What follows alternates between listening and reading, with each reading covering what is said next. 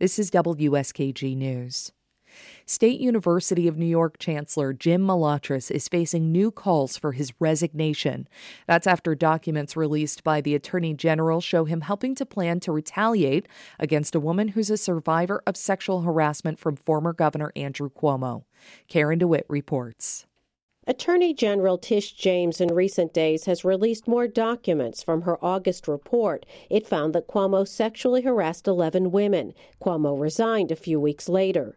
The transcripts show Malatras suggesting that the governor's office released the private emails of Lindsey Boylan to try to discredit and embarrass her. Boylan accused Cuomo of sexually harassing her, including inappropriately kissing her on the lips and suggesting that the two play strip poker. And the AG found those claims claims credible. Malatras, in an email to another aide to the former governor, used an expletive to describe his attitude toward Boylan. The chair of the Assembly Higher Education Committee, Deborah Glick, called the actions of Malatras disturbing and says he should resign or be removed by the SUNY Board of Trustees. The board appointed Malatras, a top former Cuomo aide, instead of conducting a nationwide search.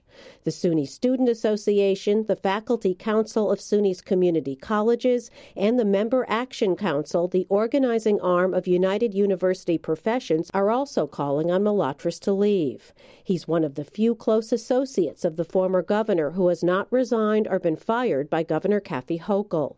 Hochul, at an unrelated news conference late Monday, was noncommittal about whether Malatras should exit. I understand that he's working with individuals to earn their trust, and I encourage him to do so. Hochul promised to purge state government of any former Cuomo aide who was implicated in the AG's report as contributing to a culture of harassment and bullying. But she says it's the SUNY Board of Trustees, not the governor, who have the power to fire the chancellor.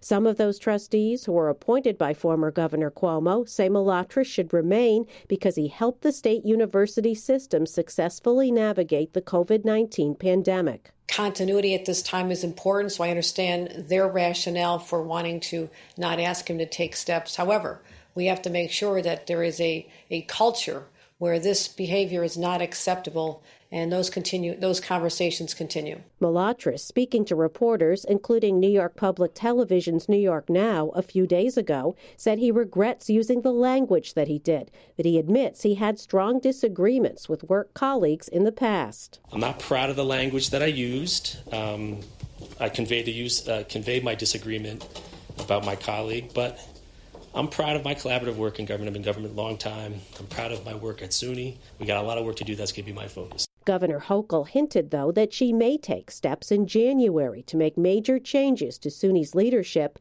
She says her State of the State message will recommend an overhaul of the university system. In Albany, I'm Karen DeWitt.